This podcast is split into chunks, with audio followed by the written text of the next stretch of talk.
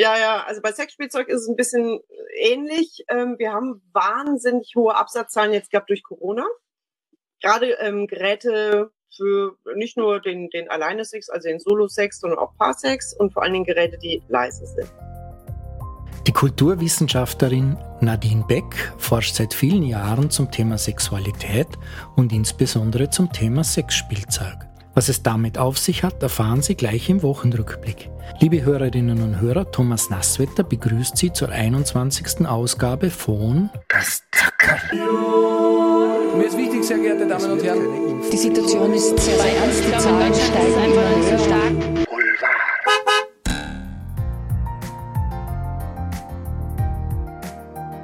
Sexspielzeuge gehören mittlerweile auch dank Corona zum festen Repertoire in mehr als der Hälfte der Partnerschaften und bei 72 Prozent der Frauen beim Solosex. Beim männlichen Solosex liegt die Quote bei 31 Prozent, vergleichsweise noch niedrig.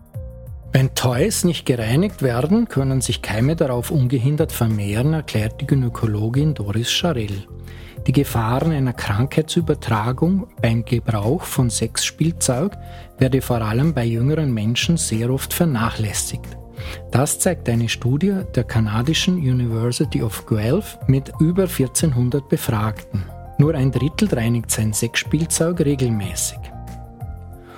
Humane Papillomviren, kurz HPV, die bei Frauen zu Gebärmutterhalskrebs führen können, lassen sich durch Sexspielzeuge jedenfalls übertragen, zeigt eine andere Studie der Universität von Indiana.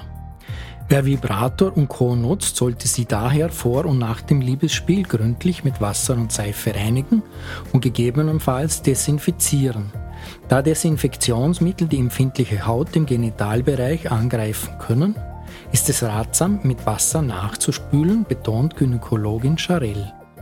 Die sicherste Methode, sich vor Krankheitskeimen zu schützen, sei, wie beim konventionellen Geschlechtsverkehr, das gute alte Kondom.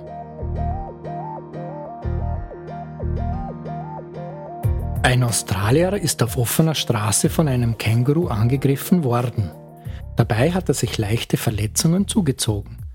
Szenen dieses ungewöhnlichen Kampfes sind von einer Überwachungskamera eingefangen worden. Das Känguru habe versucht, den kleinen Hund des 49-Jährigen auf dessen Grundstück anzugreifen. Daraufhin sei er dazwischen gegangen und habe versucht, das massive Tier mit einem Stock zu vertreiben, sagt der Mann gegenüber dem Sender Nine News.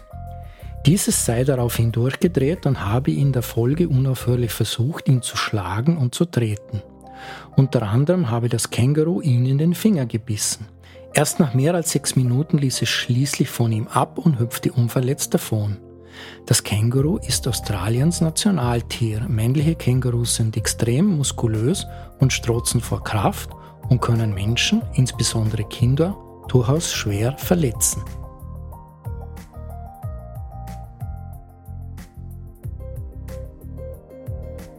Quantenphänomene sind unbegreifbare Geheimnisse der Physik. Schrödingers Katze, gleichzeitig tot und lebendig, die Dualität des Lichts, einmal Welle, einmal Teilchen und jetzt völlig neu der Vorarlberger Wirtschaftsbund, gleichzeitig Verein und Partei. Geht es um Parteispenden, dann ist der Vorarlberger Wirtschaftsbund keine Partei, sondern ein Verein.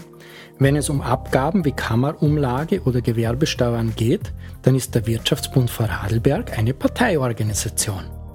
Dass es sich um ein österreichweites ÖVP-Phänomen handeln könnte, zeigt eine weitere Affäre, nämlich die der Corona-Hilfe für die Landesvereine des ÖVP-Seniorenbundes. Einmal Parteiorganisation, einmal Verein. Wenn Sie jetzt glauben, das Phänomen werde nun am CERN in Genf oder in verschiedenen universitären Instituten beobachtet und erforscht, so täuschen Sie sich. Es hat offenbar nichts mit Quantenphysik zu tun. Das Phänomen beschäftigt derzeit den Parlamentarischen Untersuchungsausschuss, die WKSDA, und es wird in einem Finanzstrafverfahren untersucht. Es muss sich also um ÖVP-Quantenpolitik handeln, und zwar mutmaßlich um unsaubere. Es gilt die Unschuldsvermutung. Tratsch und Klatsch. Tratsch i Klatsch. Mit Benedikt Strauß. Heutiges Klatsch- und Tratsch-Thema ist Fußball mit einem kleinen innenpolitischen Twist.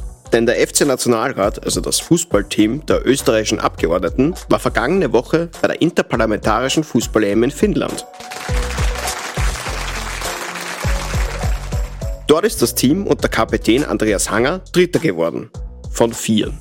Nach einem 0 zu 4 gegen den späteren Turniersieger Deutschland und einem 0 zu 1 gegen die Schweiz gab es ein versöhnliches Ende für die österreichische Auswahl. Gegen den Gastgeber Finnland gab es einen 3 zu 1 Sieg. Alle Tore erzielte der SPÖ-Abgeordnete Max Kölner. 2021 holte man noch den Vizetitel, 2019 gewann man sogar das ganze Turnier. Nächstes Jahr findet das Turnier in Österreich statt.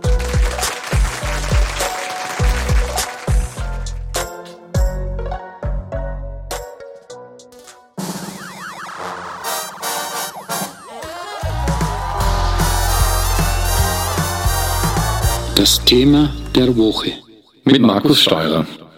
Ja, das Thema der Woche ist der horrende Arbeitskräftemangel, der derzeit in Österreich herrscht.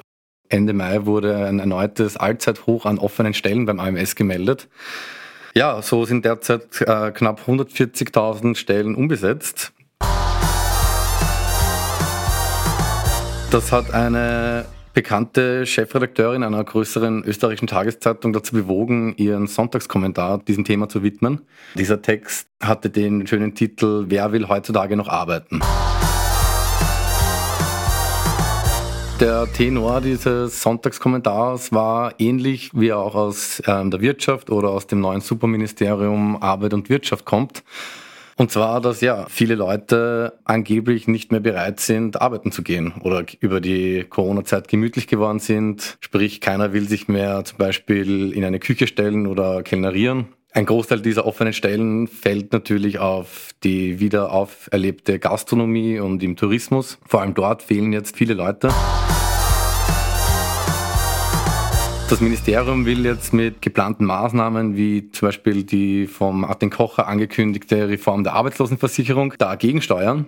Diese Reform sieht vor unter anderem ein degressives Arbeitslosengeldmodell. Das bedeutet, je länger man arbeitslos ist, bekommt man auch dementsprechend weniger Geld, stufenweise. So sollen halt Menschen wieder in die Jobs getrieben werden. Arbeiterkammer, Gewerkschaften und verschiedene Thinktanks, die sich damit befasst haben, sind aber der Meinung, dass das das Problem nicht löst. Also, dass die Fluktuation in diesen Bereichen dadurch nochmal angefeuert wird, weil man eben Leute in die Jobs treibt, die sie gar nicht machen wollen. Stattdessen sollte man vielleicht eher schauen, dass man eben diese Jobs attraktiver macht. Zum Beispiel in der Gastronomie oder sind die Stellen ausgeschrieben, das hat das Momentum-Institut im Oktober 2021 analysiert, sind die Hälfte der Stellen meistens immer nur dem kollektiven Mindestlohn angeschrieben. Das bedeutet, für einen Koch, der sich jetzt bewirbt, der kriegt einmal 1735 Euro im Schnitt brutto. Da stellt sich die Frage, wer will diesen Job eigentlich noch machen? Jetzt weiß man, dass Jobs in der Gastronomie komplett familienfeindlich sind, die Bezahlung ist schlecht, es ist ein Knochenjob. Dementsprechend ist klar, und da haben sich auch viele Wirte beschwert, dass dann, wenn Leute kommen und sich bewerben, eher vielleicht unmotiviert sind und nicht bereit sind, das auf Dauer zu machen. Ein bekannter Kärntner Wirt, ein Chef einer Pizzeria, hat da vor einem Monat aufhorchen lassen. Und zwar hat er seiner neuen Barkraft ein Gehalt von 3200 Euro netto geboten. Und prompt hat der Herr 40 Bewerbungen aus ganz Österreich bekommen, was ein gutes Beispiel ist und zeigt, wie man mit einer adäquaten Bezahlung schon Personal einstellen könnte.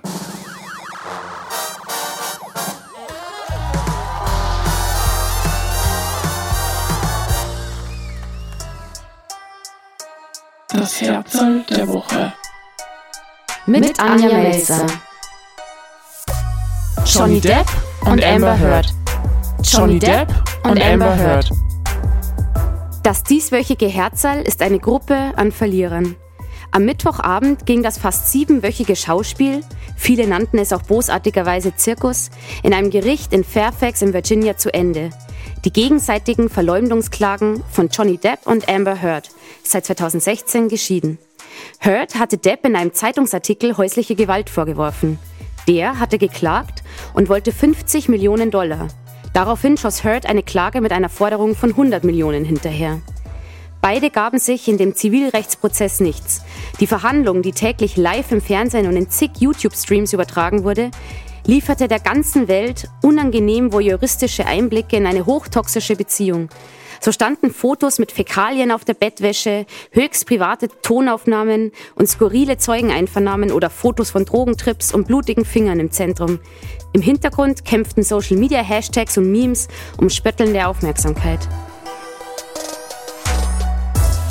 Was bei all den würdelosen Szenen nun beinahe in den Hintergrund rückt, das eigentliche problematische Thema, um das sich all der Trubel überhaupt drehte, nämlich häusliche Gewalt. Und das ist das wahre Problem an der Sache. Denn gerade auch während der Corona-Pandemie nahm häusliche Gewalt auch beispielsweise in Österreich immer weiter zu. Etwa jede vierte Frau ist zu irgendeinem Zeitpunkt ihres Lebens häuslicher Gewalt ausgesetzt. Aber zurück zum lang erwarteten Urteil. Die Geschworenen sprachen Depp zunächst 15 Millionen US-Dollar zu, die sich aus 10 Millionen Dollar Schadensersatz und 5 Millionen Dollar Strafschadensersatz zusammensetzen. Letzterer wurde auf die in Virginia geltende Obergrenze von 350.000 Dollar reduziert. Bleiben also 10,3 Millionen Dollar, die Heard ihrem Ex schuldet. Aber auch sie bekommt 2 Millionen von ihm. Macht am Ende 8 Millionen Dollar für Depp. Und ein schales Gefühl für uns, das bleibt.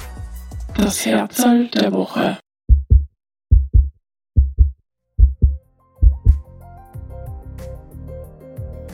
Liebe Hörerinnen und Hörer, das war die 21. Ausgabe unseres Polit-Boulevard-Magazins Das Zackerl. Thomas Nasswetter bedankt sich im Namen der Redaktion fürs Zuhören. Ich wünsche Ihnen eine gute Woche, machen Sie es gut und bleiben Sie uns gewogen. Das Zackerl.